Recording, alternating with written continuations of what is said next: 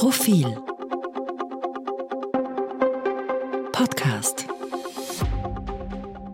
im Prozess gegen Sebastian Kurz wegen des Verdachts der Falschaussage ist erstmals sein ehemaliger Vertrauter Thomas Schmid aufgetreten und hat den ehemaligen Bundeskanzler vor Gericht belastet. Darüber reden im Politik-Podcast Anna Thalhammer, Chefredakteurin vom Profil. Hallo Anna. Hallo. Und Chefreporter Stefan Melicher. Hallo Stefan. Hallo. Mehrere Stunden wurde der ehemalige ÖBAG-Chef und Spitzenbeamte Thomas Schmid am Montag befragt. Er gilt als Schlüsselfigur im Prozess gegen den Ex-Kanzler Sebastian Kurz und dessen ehemaligen Kabinettschef Bernhard Bonelli. Hat der Auftritt jetzt äh, das gehalten, was sich alle versprochen haben? Also man hat diesem, diesem Auftritt vor Gericht wirklich schon, schon lange mit Hochspannung entgegengesehen. Ähm, muss ich vorstellen, Thomas Schmidt ist eigentlich im Jahr 2021, ähm, als er als Überchef abgetreten ist, von der Bildfläche verschwunden in Österreich. Man hat dann ganz, ganz viel von ihm gelesen, äh, nämlich sein, seine umfangreichen Einvernahmeprotokolle, seine Chats sowieso. Ähm, und trotzdem war er eigentlich fast ein bisschen wie ein, wie ein Phantom sozusagen als Person verschwunden. Und äh, gestern war ihm zum allerersten Mal sozusagen das, dass Thomas Schmidt vor Gericht erschienen ist, mhm. als Zeuge in dem Fall. Äh, und äh, Fragen gestellt bekommen hat, eben unter anderem zu seinen Chatnachrichten, auch zu den, zu den bekannteren seiner Chatnachrichten. Und äh, hier in dem Prozess ähm, als ein, ein Belastungszeuge für den ehemaligen Bundeskanzler immerhin ist. Also das ist schon ein, ein, eine sehr, sehr spannende, äh, nicht nur rechtliche Auseinandersetzung, sondern auch ein tiefer Blick sozusagen in die, in die Vorkommnisse oder in, in die Art und Weise, wie die äh, Regierung Sebastian Kurz sozusagen funktioniert hat, ein Blick in den Maschinenraum ein bisschen. Und natürlich auch, wie quasi dieses erste Aufeinandertreffen jetzt wieder war zwischen dem ehemaligen Vertrauten und dem ehemaligen Bundeskanzler. Wie ist das so abgelaufen? Was habt ihr da mitbekommen? Naja, äh, sie haben es geschafft, sich keinen, keines Blickes zu würdigen. Also das muss man sich so vorstellen. Äh, das, ähm, äh, so in, das hat gestern ungefähr gedauert, von, von, von 9.30 Uhr bis 18.30 Uhr ungefähr war Thomas Schmidt da. Es hat dann mhm. insgesamt ein bisschen länger gedauert noch. Aber da gibt es auch immer wieder Pausen dazwischen. Das heißt, die, die Angeklagten und auch der Zeuge gehen hinaus, kommen wieder herein. Trotzdem haben sie es geschafft, so aneinander vorbeizugehen mhm. und zu stehen und sich so, vor allem Sebastian Kurz ist dann teilweise umgedreht gestanden. Äh, also sie haben es, glaube ich, tatsächlich geschafft, ohne, ohne, ohne Blickkontakt da durchzukommen. Im Endeffekt ist das Setting im Saal so, dass äh, Sebastian Kurz so circa zwei Meter mehr oder minder Thomas Schmidt dann bei seiner langen Befragung im Genick gesessen ist. Im Prozess gegen Kurz geht es ja um den Verdacht der Falschaussage im Ibiza-U-Ausschuss. Kurz soll da ja seine Rolle äh, bei der ÖBAG-Besetzung heruntergespielt haben. Chats, wie du bereits gesagt hast, äh, legen das Gegenteil nahe. Aber was steht da jetzt für Kurz eigentlich auf dem Spiel? Das Delikt ist Falschaussage im U-Ausschuss. Das ist tatsächlich strafrechtlich relevant, auch wenn man gemein, äh, das heißt nicht etwas Besonderes empfinden würde, wenn ein Politiker lügt. Darauf steht sogar stehen Haftstrafen je nachdem, wie vorbelastet man ist oder halt auch nicht. Ähm, ich bin damals in diesem Urschuss gesessen und ja, Sebastian Kurz hat seine Rolle heruntergespielt, so wie alle anderen auch ständig mhm. ihre Rollen herunterspielen, wenn es ein bisschen brenzlig wird. Die Frage ist halt, hat er, hat er gelogen oder nicht? Das ist eine ziemliche Wortglauberei. Aber am Ende des Tages geht es hier sehr viel auch um ein, um ein großes Polittheater, um einen Machtkampf bis zu einem gewissen Grad und gar nicht so sehr um den strafrechtlich relevanten Vorwurf. Ist der Belastungszeuge Schmidt jetzt eigentlich bei seinen Aussagen geblieben, die er vor der WKSDA getätigt hat? Schmidt ist bei diesen Aussagen geblieben, hat sie ähm, in, in durchaus äh, sachlicher Weise sozusagen gestern wieder zu Protokoll mhm. gegeben, mhm. in ähm, ähnlicher Weise. Also kurz, was, was, was äh, Schmidt zusammengefasst sagt, ist, ähm, dass ähm, ohne die Zustimmung von Sebastian Kurz bei wichtigen Postenbesetzungen wie jene, um die es da ging, mhm. und um die Staatsholding ÖBAG eigentlich nichts gegangen wäre. Also dass der so, so, so eine Art Vetorecht mhm. sozusagen äh, für sich in Anspruch genommen hätte. Man muss betonen, Kurz bestreitet das. Kurz bestreitet auch ähm, vehement im, im Urschuss falsch ausgesagt zu haben. Er sagt, er hat eh ganz richtig ausgesagt. Ähm, jetzt äh, sind wir da, da mitten im, im Prozess und man sieht schon, dass, es, dass dieses Verfahren auch über das dieses, diesen Prozess hinaus ähm, eine, eine Bedeutung hat. Also Thomas Schmidt ist nicht nur für dieses Verfahren relevant, sondern da gibt es noch eine ganze Reihe anderer Vorwürfe, eine, Vorwürfe, die viele andere prominente äh, mhm. Menschen in Österreich auch, auch betreffen. Äh, Dinge, die noch im Ermittlungsstadium sind. Äh, und man hat gestern schon ein bisschen auch den Eindruck gehabt, äh, jetzt geht es von vornherein schon einmal ganz darum, auch mit Blick auf alles, was da in Zukunft unter Umständen mhm. noch kommt, äh, die Glaubwürdigkeit von Thomas Schmidt anzugreifen. Mhm. Das hat man gestern im Prozess schon, schon gespürt, dass das ein, ein, zentrales, ein zentraler Zugang der Verteidigung war, sozusagen hier Thomas Schmidt, ähm, die, die, die Glaubwürdigkeit gegenüber dem Gericht zu nehmen. Ja, Schmidt äh, strebt ja auch in einem anderen Verfahren den Grundzeugenstatus an. Da geht es um angeblich manipulierte Umfragen durch sein Ministerium. Er war ja damals ähm, Generalsekretär im Finanzministerium. Hat das jetzt quasi sein Auftritt, ähm, hat ihm das eher geschadet oder hat ihm, hat ihm das geholfen? Kann man das schon abschätzen? Naja, prinzipiell war es natürlich wichtig, dass er einen glaubwürdigen Eindruck hinterlässt, auch äh, beim Richter, auch bei der Staatsanwaltschaft. Insofern war es klar, muss bei seinen hm. Aussagen mhm. auch bleiben, weil wenn der jetzt plötzlich was ganz, was ganz anderes sagt, wird es ein bisschen schwierig. Die Staatsanwaltschaft hat den Grundzeugenstatus für ihn noch immer nicht ähm, beantragt. Das hat damit zu tun, weil einfach noch Sachen offen hm. sind. Mhm.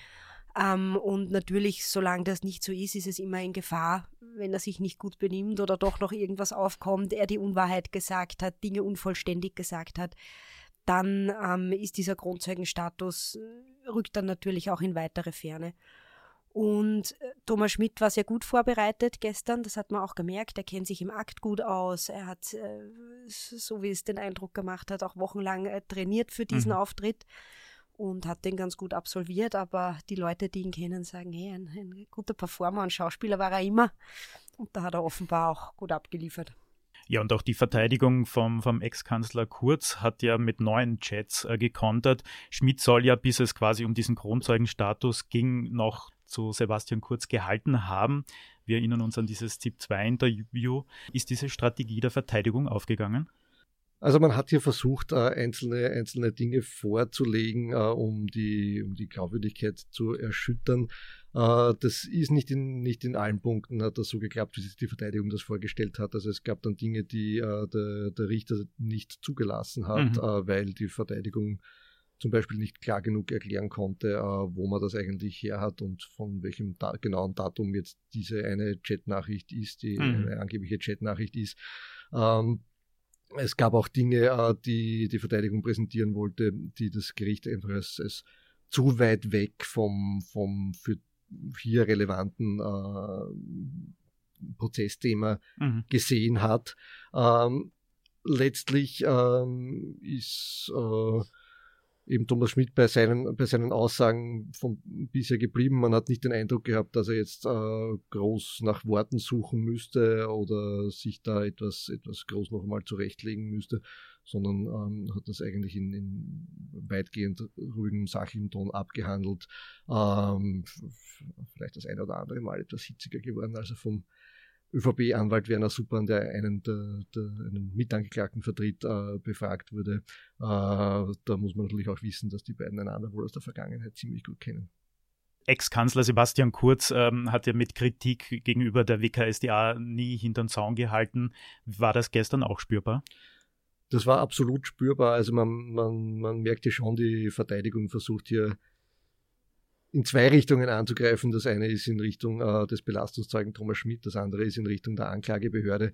Ähm, das ist äh, dann, dann gestern hat das bis zu einem bis zu einem Disput äh, geführt, an, an, dessen Ende dann der Vertreter der Anklagebehörde sogar ein sitzungspolizeiliches Vorgehen gegen mhm. den Anwalt von Sebastian Kurz gefordert hat, dem der Richter allerdings nicht nachgekommen ist, das möchte ich an der Stelle auch sagen.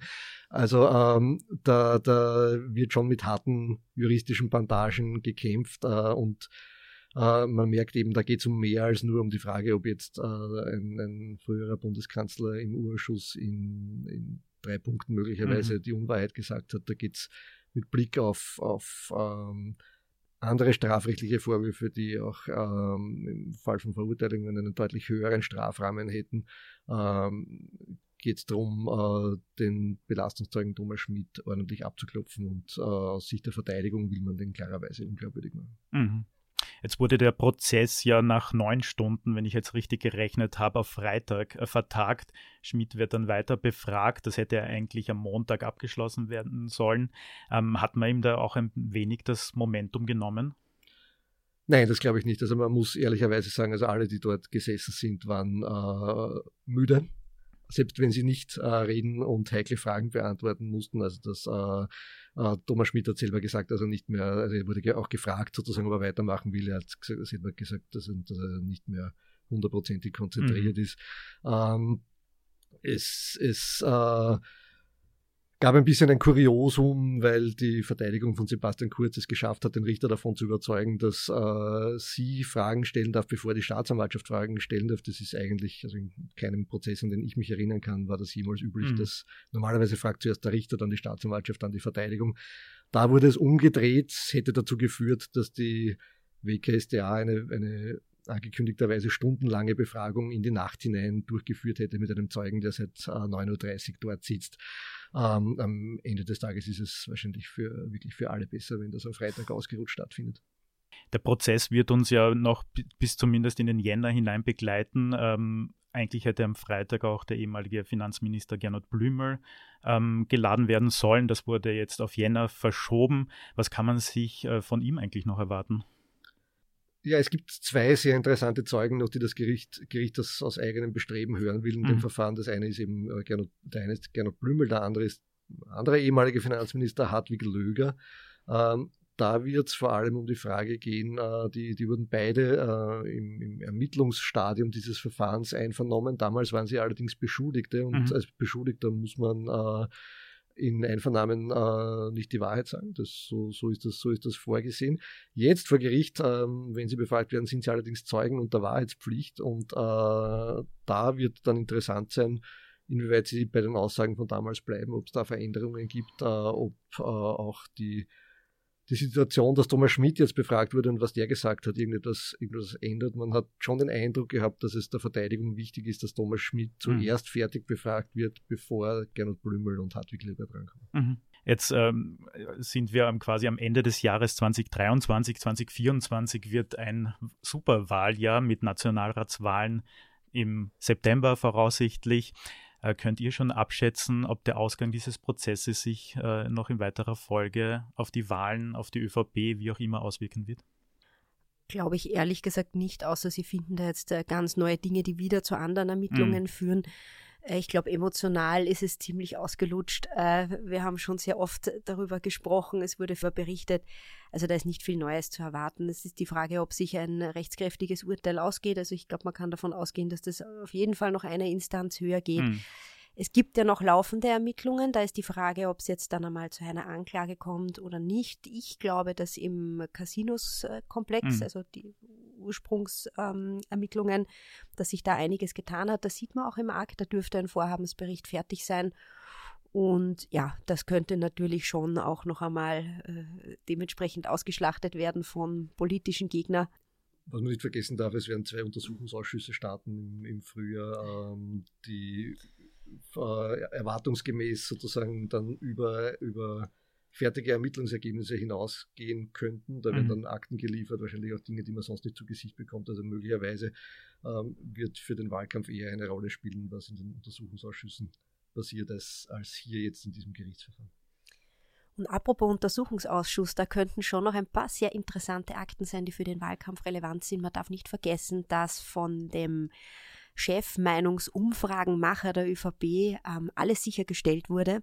Und wenn man das auswertet, dann könnte eigentlich der Polit äh, politische Gegner sehen, wie denn diese Umfragen gemacht werden, wie gewertet wird. Ja. Die ÖVP-Umfragen galten immer als sehr aufwendig, auch, auch sehr präzise. Und das ist, glaube ich, etwas, was für den Wahlkampf wirklich extrem unangenehm werden könnte, viel mehr als eine Falschaussage eines ehemaligen Kanzlers, der eh nicht mehr an Bord ist. Vielen Dank, äh, liebe Anna, lieber Stefan, für eure Zeit. Ich darf noch ganz kurz hinweisen, den Prozessbericht äh, kann man auf Profil.at nachlesen. Und ich darf Sie, liebe Hörerinnen, liebe Hörer, noch darauf hinweisen, dass am kommenden Samstag, am Freitag bereits im E-Paper die große Jahresabschlussausgabe von Profil erscheint im extra schönen großen Format. Vielen Dank. Wiederhören. Dankeschön. Mehr zum Thema auf Profil.at.